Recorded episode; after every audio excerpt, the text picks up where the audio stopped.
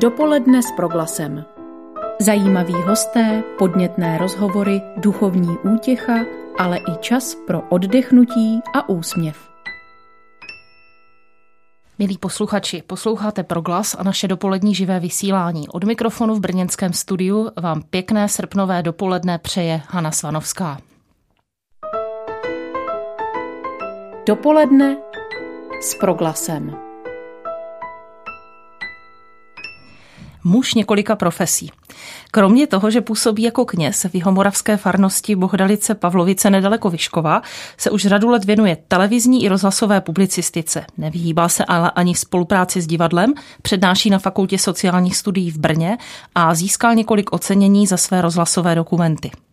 V poslední době o něm můžeme slýchat v souvislosti se znovu obnovenými kulturními aktivitami v bývalé brněnské káznici na Cejlu a ve spolupráci s Českou televizí se podílí na připravovaném dokumentárním cyklu Zakázaný Bůh. Aspoň některým z jeho mnoha až horečnatě působících činností bych se ráda dostala v následující půlhodině. Mým dnešním hostem je Jan Hanák. Vítej Honzo. Eh, tež vítej, já, já bych klidně řekl stále ještě dobré ráno. Díky. Honzo, jak se člověku v životě stane, že mu jedno povolání nestačí? Um, to je dobrá otázka, to si úplně zaskočila. Já nevím, jestli bych řekl, že mi to nestačí. Mně by asi stačilo každé z nich, jako, ale řekl bych, že Vzpomínám si na to, jak před několika lety mi uh, můj dobrý kamarád František Schulberger říkal, že se mu moc jako nelíbí to, eh, že je někde uváděno kněz a publicista, kněz a dokumentarista, protože říká, že to kněžství je přece jako taková podstata, jo. A má pravdu, absolutní, jo. Jako vnímám to, tak tohle mi stačí naprosto, jako že jsem kněz a, a doufám, že, že to není jenom má vůle, no. A vnímám to aspoň celým svým životem. A to ostatní to tak jako přichází a odchází v různých vlnách, nabízí se to, ne, že bych to úplně přímo hledal, ono to tak jako přijde. A u tvého kněžství taky začneme. Ty jsi se pro něho rozhodl v 17 letech, jak uvádíš. A jak moc přímá ta tvoje cesta byla? Byly tam nějaké odbočky, slepé uličky nebo dokonce nějaká bludiště? Já myslím, že byla dost přímá. Jako ne, že by tam nebyly, a laguny ne, laguny nepřišly, jako je Cimrmanovské, to ne. Jako samozřejmě, že to mělo různý, eh, spoustu odstínů ta cesta, ale takové to jasné, jako že, že na tebe přijde, prostě to fakt na mě přišlo, to se nedá říct jinak, jako prostě budeš kněz. A bylo to jasný, prostě moje touha a pevně doufám, i ta hospodinova byla jako ve vzácném souladu a to se nezměnilo nikdy. Jo, I když prostě, ale to bych právě nenazval odbočkou, to, že jsem během studií studoval žurnalistiku a dělal různé jiné věci, vlastně eh, ty důvody byly právě tak, že to nějak přišlo do života, třeba i s nějakýma obtížema na té jako hlavní cestě, ale ty obtíže nebyly toho hrázu, že bych snad někdy pochyboval. Nikdy. Nikdy. Bylo to jasný v podstatě a jasně je to doteď. Eh, já v tuto chvíli prozradím, že tvoje životní pouť se v určitém okamžiku protla taky s Radiem Proglas, kde jsi byl nějakou dobu zaměstnaný jako moderátor. Jak k tomu došlo a co, co to pro tebe znamenalo, tahle životní etapa? Došlo k tomu z mladické drzosti, jo. Kdy jsem eh, řekl Proglas, to ještě nevysílal, říkal jsem, eh, nebo Proglas, křesťanské rádio, absolutně není šance, aby to mohlo fungovat, jo. To prostě nejde jako takové jako úzce zaměřené. Bylo to v 95. roce, byl jsem ve druháku na, na fakultě fakultě teologické v Olomouci a, a v Olomouci se připravovalo taky Olomoucké studio eh, pro glasu vlastně ještě předtím, než se začal vůbec vysílat. Jo. No a v jedné chvíli jeden kamarád, který to tam tak jako připravoval, tak říkal, hele, tak chceš to nejdřív zkusit? Tak jsem to zkusil. A to byla další mladěcká drzost. Jo. Člověk absolutně bez zkušeností. Teďka to rádio, které jako jak houba tahalo lidi, kteří byli klidně úplně absolutně bez zkušeností a dal, dal, dal ti to prostor jako sednout si tou mikrofonu a mluvit, tak to samozřejmě člověka jakože pochopitelně, že když zpětně člověk poslouchá některé záznamy, tak jako eh, zatýkám do kanálu, protože to je hrozný, ale, ale, ale bylo to výborné v tom, v té možnosti, kterou jsem dostal. A pak už to šlo jako raketově, jo. Um, takže um, jakoby přišla žurnalistická fakulta, český rozhlas a tak dál, prostě už mě to jako zatáhlo. Ale Proglas mi dal jako velkou šanci, no a, a, takže to je zajímavé, dneska jako zpětně je to taková malá epizodka, ale tenkrát to bylo vlastně od začátku, jsem v tom rádiu byl sice jako externě za začátku v Olomouci, eh, eh, pak jako moderátor až někdy, já nevím, do roku 2000 nebo tak. Takže tehdy jsem měl pocit, že vlastně to je kus, velký kus mého života. Jo. Důležitý kus života. No to určitě. Ty se postupně vyprofiloval jako autor níterných dokumentů, ať už televizních nebo rozhlasových. Proč tě přitahuje tento žánr? Je to třeba možnost nějakého hlubšího ponoru do lidských osudů a z toho vyplývající porozumění konkrétnímu lidskému příběhu? Jednoznačně, to tam podstatně patří. Víš co, to je... Když jsem mluvil o té drzosti mladické tenkrát kdysi, tak mě samozřejmě fascinovala žurnalistika. Říkal jsem si, tyjo, to je tak kreativní věc, jo. Ale jako stalo, a je, ne, že by nebyla, ale po nějakém čase jsem si říkal, tyjo, vlastně je to trochu nuda, je to taková hodně rutina, jo, jo jako sdělovat kdy, kde, co, jak, případně proč se někde odehrálo. Ehm, a začalo mě zajímat, co je pod povrchem těch událostí, které se odehrávají. No a to už je samozřejmě cesta jako v podstatě k dokumentu, jo, že ehm, dostáváš, se, nezajímá tě ani, nebo takhle, skrze slova, skrze ty vnější věci se eh, odhaluje a skládá něco, co je pod tím, nějaké situace. Eh, víš, jako kde ehm, příběhy, emoce, motivy těch lidí. Mnohdy není důležitý, co se řekne, ale jak se to řekne, jo? nebo jak se ty věci odehrají. A to je dokument. A, a no proto je mi tak hrozně blízký. Jo? Ale zajímavé je, že, že nebo zajímavé, Myslím si, že k dokumentu jsou různé cesty, ale hodně eh, lidí k dokumentu nebo tvůrců eh, přistoupilo nebo přišlo stejným způsobem jako já, to znamená skrz vlastně novinařinu klasickou, že ti to přestává stačit. Jo. Ale nejsem člověk, který by dokázal natočit film eh, který by byl hraný třeba, jo, to mm-hmm. nikdy jsem to neskoušel, no když možná, nikdy jsem to neskoušel, no. Jak se ti říká, že se valí do života různé věci, je to pár let zpátky, co mě kamarád přesvědčil, že, mám, že skladatel, že mám napsat oratorium jako libreto a tak, takže jako nikdy nevím, třeba něco přijde, ale, ale myslím si, že nějak rozumím t, eh, tomu, jak, jak eh, vnímat a zaznamenávat jako situace nebo příběhy skrze situace, skrze nějaká slova, ale příběhy, které píše někdo jiný, ne já. Jo. Na mě je, abych je nějak jako odhalil, abych dokázal z nich vytáhnout něco, co je přesažný. Jo. A e, to je důležité. No tak e, jo, dokument, ani terné dokumenty, no. Děkuji, že to říkáš, no. Ale tak mě vždycky jako šlo o to a dopátrat se nějaké, já tam vlastně hledám sám sebe vždycky, jo, dopátrat se nějakých podstat, no, tak to musí být niterný.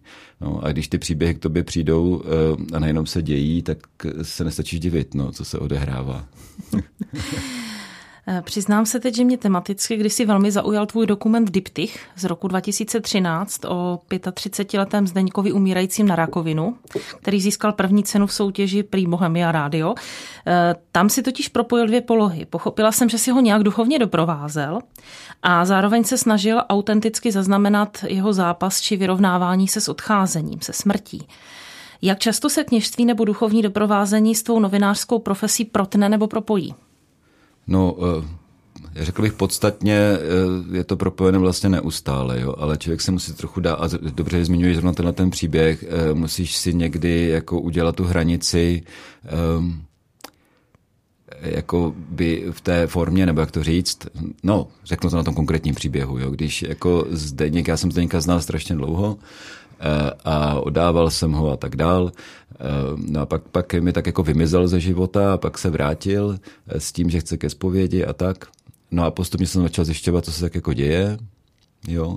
A němu to přišlo jako taková sérka, jo, prostě jako žena ho opustila, diagnoza rakoviny přišla a tak dál. No a, no a jak, jak, jsem, jak on při, přicházel kvůli tomu duchovnímu doprovázení, tak tak jsem se najednou uvědomil, že by, že by bylo velmi dobře, kdyby tohleto se objevilo eh, v tom mediálním světě, prostě, aby to slyšelo víc lidí. Jo? A eh, protože jeho přístup mně přišel, ano, to je přesně to, jakým způsobem se má o smrti mluvit a eh, jak ji sdělovat, nebo umírání spíš než smrti. A, a říkal jsem si, tak to je prostě ono. Jo, to je ono. A je to autentické, protože to říká člověk, který to sám, sám nějak zažívá. Jo. Ale teďka ti jako nastane ten jako etické dilema, protože to je etické dilema, velké, jako novinář nebo dokumentaristy, tak fajn, tak je to můj přítel, notabene, já ho doprovázím jako kněz, hmm. A teď najednou jako ten přístup toho dokumentaristy, jakým způsobem se to dá skloubit, jo? aby tam nedocházelo k narušování prostě nějaké intimity třeba toho přátelství nebo duchovního doprovázení. A říkal jsem si, že nejlepší bude se ho na to prostě zeptat. No a říct mu, proč si myslím, že je to dobrý to točit a jestli do toho bude. A on řekl, že jo. A nakonec vlastně i ta forma postupně to jeho, od toho jeho odhalování jako ukazovala možná víc než to, co on říkal, jak, jak se otevírá prostě t, tomu druhému břehu, jo, což bylo jako dobrý. A to, co mě přišlo ale podstatné v té chvíli, bylo to, že do té doby, když si v televizi nebo v rozhlase někde jako přišla s tématem smrti v námětu, tak to šlo rovnou pod stůl, jo. to prostě přece nebudeme strašit lidi, že A v tom roce 2013 to bylo zajímavé. Prostě to přišlo a moc děkuju Danu Moravci tehdy, eh, nebo vlastně nevím, jestli ještě už tehdy to tak bylo, No každopádně dlouholetému šéfu tvůrčí skupiny Dokument v Českém rozhlase, tak, uh, tak tenkrát on to dramaturgoval a jsem mu vděčný za to, že do toho šel. A vtipné bylo, že v tom roce uh, vyšlo asi pět dokumentů na téma smrti. Jo. Najednou to vybouchlo, prostě to téma a pak jako několik let se tomu jako hodně věnovalo a myslím, že to je moc dobře. No. Ale když se ptáš na to, jako, jak se to potkává, no jako s etikou se potkám stále častěji, člověk musí být jako velmi, um, velmi pozorný na to a, a jemný v tom rozlišování, že se může velice jednoduše stát, že, že člověk uh, jako ve svatém nadšení, že toto je přece potřeba, aby to lidi slyšeli nebo viděli, tak jako přešlápnu. A to, to se nesmí stávat. Jo? To, a myslím si, že, pardon, ještě v tomto případě jako primární bylo, kdyby on řekl ne, tak ne, prostě mm-hmm. jsem kněz, přítel, tečka. No. Eh, s tím souvisí další otázka. Co děláš pro to, aby si od toho příběhu udržel odstup, aby tě to psychicky úplně nevyžímalo? Přece jen žiješ jako kněz v celibátu a to sebou nese, když to vyjádřím trochu vzletně a literárně, nebo může nést, takovou poněkud křehkou rovnováhu. Zajímavé, to mě zajímalo, co to řekl rovnováhu myslíš, to si možná popovídám ale, ale já se já, já se naopak, já jsem vždycky uvnitř já myslím, že to je taky jeden důležitá věc toho, jako dokumentarista musí jít dovnitř, musí jako spolu vytvářet tu situaci. On nikdy není objektivní v tom smyslu, že jakoby se ho to vůbec nedotýká. O, jako objektivita dokumentu v něčem jiném. Je to v tom, že já do toho nezasahu svou narací a tak dál, mm-hmm. prostě různě věcma a nechávám eh, mluvit ty scény, ty situace sami o sobě. Ale, ale jen, já jsem tam samozřejmě přítomný, jsem součástí toho dokumentu, jakkoliv to divák nebo posluchač neví jo, pořádně, protože to nečte eh, v tom, v tom textu, jo. Ale, eh, takže ano, ano, vtahujeme to vždycky, ale nevyhazujeme to z rovnováhy. Naopak, jo.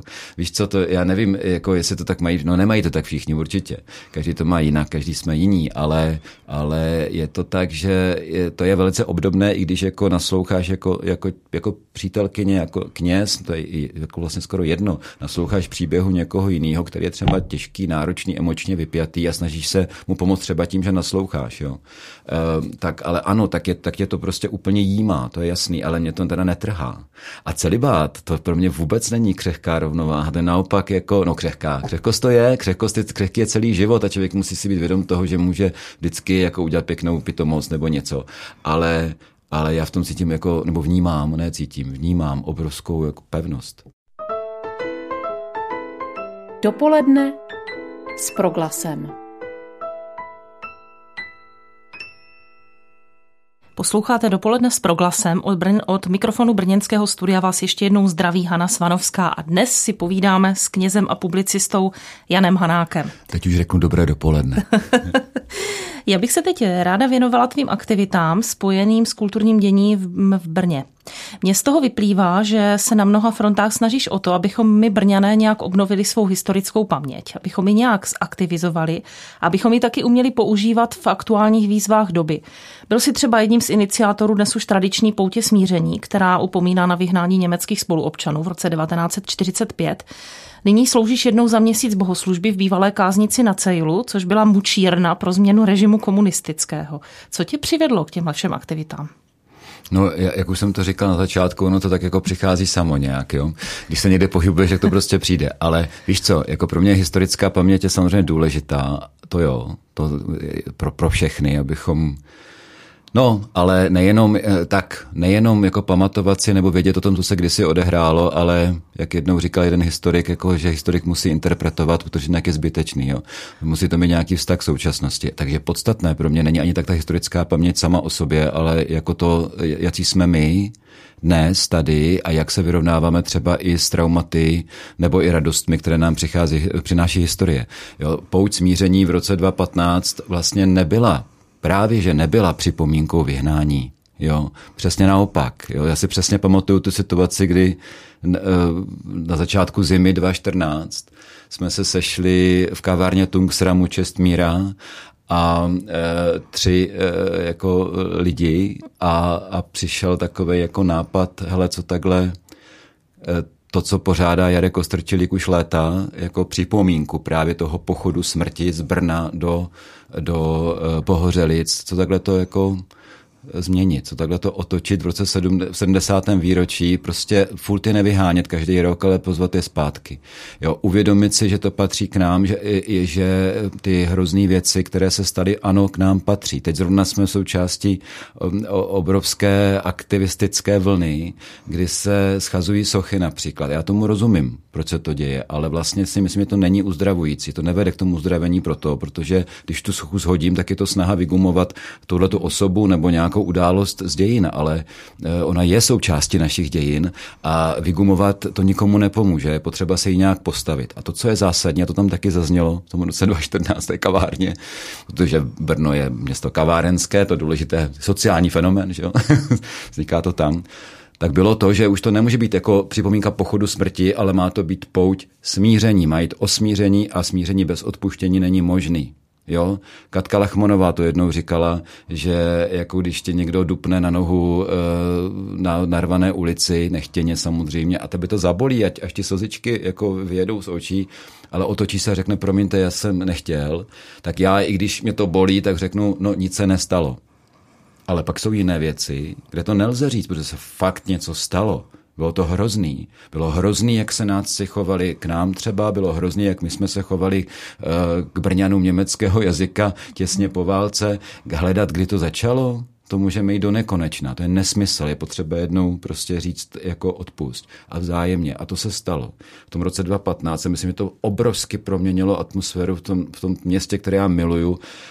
E, miluju ho vždycky, protože je to moje město, po generace je to moje město i když jsme se chovali, jako a bylo to dlouho v Brně, jsme nevěděli, jako kde najít svoje místo, měli, furt jsme se srovnávali s někým jiným, s Prahou a nevím s kým, jako bylo to zamindrákované strašlivým způsobem, přesto jsem to město měl rád, i když mě toto neuvěřitelně štvalo. A minimálně od toho roku 2015 mám jasný pocit, že se to změnilo.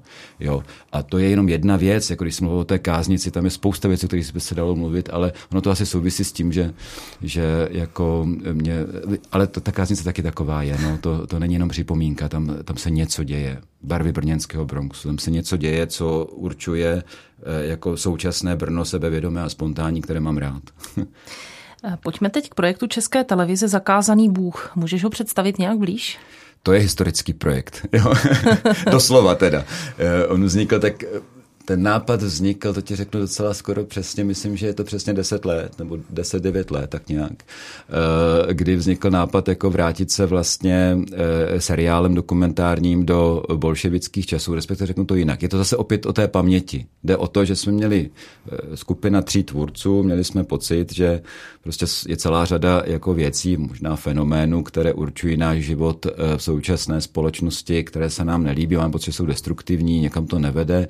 A já vím, že se často mluví o těch hodnotách a tak dále, to tam samozřejmě hraje roli. Jo, to je jasný, ale hodnoty sami o sobě neexistují, že jo, jako v člověku, ve společnosti, že jo, to znamená nějaký jako nastavení, no tak, abych řekl pravdu, jako bez Boha bez Boha prostě život nejde. Bez Boha život nedává smysl. Já vím, že jako nejde o to eh, Boha definovat a o Bohu mluvit v nějakých teologických eh, definicích.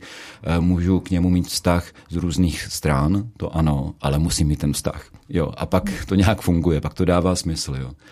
No, ale eh, no tak jsme si říkali, a nemá eh, to jeden z důvodů, proč jsme takový, jací jsme v té naší společnosti, to, eh, že furt jako přežívá neuzdravené, jako neuzdravené rány přežívají z té doby bolševické. A říkali jsme si, tak pojďme uchopit příběhy křesťanů, příběhy křesťanských společenství eh, právě v tom nějakém konfliktu, nebo třeba taky nekonfliktu. Bylo i hodně kolaborací a všeho možného. Jo. Vůči bolševickému režimu, který jako já si vzpomínám vždycky na to, co, říká, eh, co mi říkala Dagmar Halasová o normalizaci. Ona říkala, to bylo jako normalizace, to bylo hnití. Jo tak možná toto nejvíc. Jako. Ten otevřený boj ještě byl hrozný, ale hnití je horší, bych řekl teda. Jo. Ale, no a tak jako vznikl tenhle ten projekt a postupně jsme se začali, snažili ho nějak prosazovat samozřejmě v české televizi, protože byl to taky projekt dosti nákladný a bylo potřeba najít producenta. Teď to mělo tisíc různých cest a nebylo to lehké to tam někam prosadit.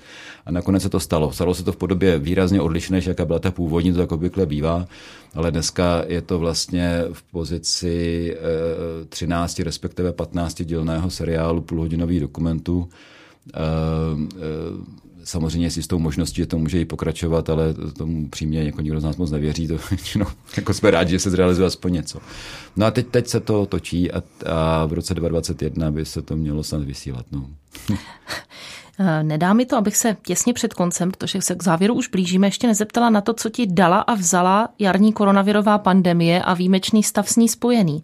Bylo to pro tvůrčího člověka tvého typu něčím inspirativní nebo spíš naopak omezující? První 14 dní jsem se s tím hádal a hádal jsem se s tou blbostí, která byla všudy přítomná, s tou, s, tím, s tou panikou strachu, s tím, jak naši vůdcové s námi manipulují. S tím jsem se hádal první 14 dní. A pak jsem se přestal hádat hodně mi pomohlo, jakože jsem, eh, jak jsem eh, někdy říkám, že po deseti letech, co jsem farářem na venkově, to protože to při nejmenším aspoň trochu jsem, mm. tak jsem se konečně stal venkovským farářem, protože jsem najednou byl tam, za pravidelný život. No tak po těch dvou týdnech jsem se přestal hádat, najednou jsem pochopil, že to je vlastně naprosto úžasná doba, která má spoustu výzev. Je to doba třídění, velká doba třídění, velká doba jako přes, skrze kamaráda, který mi to připomněl, jsem si tak vzpomněl na na to Ježíševo, když říká jako apokalyptické, budou dva na poli a jeden, eh, jeden bude vzat a druhý zanechán. Já říkal jsem si, jo, to jsou dva, kteří se spolu možná narodili, kteří spolu vyrostli, jsou to kamarádi, dělají stejnou práci, mají stejné zkušenosti a najednou se stane něco, co, co je úplně rozdělí jako nečekaně. Jo. Uh, ale tak to něco takového, ale nevidím to negativně. Jo. Vidím to v tom, jako, že to, jako si sebepoznání. Jo. A třeba taková knižská věc, já jsem nikdy moc nechápal, nikdy, Nikdy mi to nebylo blízké, jako slavit mši svatou sám. Někteří mi kamarádi nebo kolegové to tak mají, ale já jsem si říkal, tak je to přece slavení eh, liturgie eh, společenství. Já vím, že teologicky se říká, je tam celý nebe a tak dál. No, možná tam je celý nebe, ale stejně říkám, pán s vámi rozdí, jo, a nikdo mi neodpovídá. A, a já jsem samozřejmě pár takových bohoslužeb zažil. Je pravda, že potom začali chodit lidi. Bylo to nelegální, já vím, ale začalo. Pár, pár, pár vždycky přišlo, ale tak jako, mě, já nevím, mě vždycky šlo spíš o, o podstatu, o logiku, ne, ne od naplňování pravidel. Jo? A v okamžiku, kdy se prostě v kostele sejde pět lidí na mši svaté, uh, tak no to je jedno. Jo? Ale stejně, já jsem se najednou, tak vždycky jsem měl otevřená vrata kostela, abych aspoň viděl ven, abych viděl ven, protože nebudu mluvit do té zdi. Že jo? A bylo ti to zajímavé, že jako první mše svatá taková, říkal jsem si, ty, jak tohle to bude. A ještě jsem si říkal, ty jo, a já už najednou jako nemůžu ani hrát na lidi. Jo. Někdy to tak je, že máš, jako, máš za sebou nějak, něco na hrbu, jo, ale, ale ty máš, mus, jdeš na tom svatou, že to je tvoje povinnost, ty eh, slavíš, kážeš a je to pro ty lidi, ne, jo, jako sám bych nejradši někam zalezl v té chvíli. A tady najednou to tak jako není. A já jsem se najednou uvědomil, ty ale on jako hospodin taky může něco říct, jo protože jsi tam s ním jako vlastně sama. Jo. A můžu ti říct, že to bylo úžasný. Úžasný. To první mše svatá takhle. A od té doby jsem si úplně zamiloval. Snažím se slavit každý den, i když jsem sám takzvaně od té doby, což je super. A dokonce ti řeknu, že když potom začali chodit lidi, tak jsem si občas říkal, ty možná by bylo fajn, kdyby občas někdo jako nepřišel. ne, ne, ne. Ale... Měl bys pána Boha jenom pro sebe. Eh, no, tak, dobře. Čím žije Honza Hanák v létě 2020 a jaké máš ohledně nejbližších měsíců tvůrčí nebo kněžské sny? Teď už prosím stručně, protože se blížíme k závěru. No, a... to, to, to, to, vždycky nahodíš jako o megatéma, jako tvůrčí. No, nejbližší měsíc, ježdamane, eh, sny. Eh, hele, teďka tak já řeknu jednu věc, jo. Krom toho, krom všech, všech miliard dalších věcí jsem třeba moc rád, že do Brna eh, vstoupil teďka chvilku neexistující, neboť tak trošku jako Eh, ocestovavší festival uh, Trutnov, že přistál v Brně a uh, mám, jsem za to rád, znám se s Martinem Věchetem a dalšíma, ale hlavně z, uh, jako jedním z mých takových jako velkých uh, lidí, vzorů knižských je Laďa Herian a díky tomu ho přitáhneme do Brna. Uh, takže to je třeba jeden, tak nevím, jestli sen, ale prostě přijde to za dva týdny, jsem na to rád. To byl kněz a publicista Jan Hanák. Děkuji za návštěvu Radia Proglas Honzo. Přeji všechno dobré nejen do zbytku letošního léta, ale těším se třeba na nějaké příští inspirativní setkání a od mikrofonu se loučí také Hana Svanovská. Mějte se hezky. Dopoledne s proglasem. Zajímaví hosté, podnětné rozhovory, duchovní útěcha, ale i čas pro oddechnutí a úsměv.